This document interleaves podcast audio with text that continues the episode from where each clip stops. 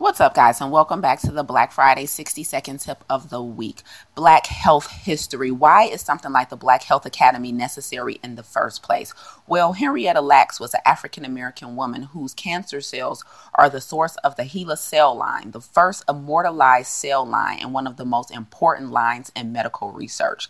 Then we look at the Tuskegee syphilis experiment, which was an infamous, unethical experiment done on African Americans from 1932 to 1972 by the United States government. These people were lied to and told they were receiving free health care. Then we look at individuals like James Marion Sims, who was coined the father of gynecology, and he made strides in medicine by performing surgery on enslaved black women without anesthesia.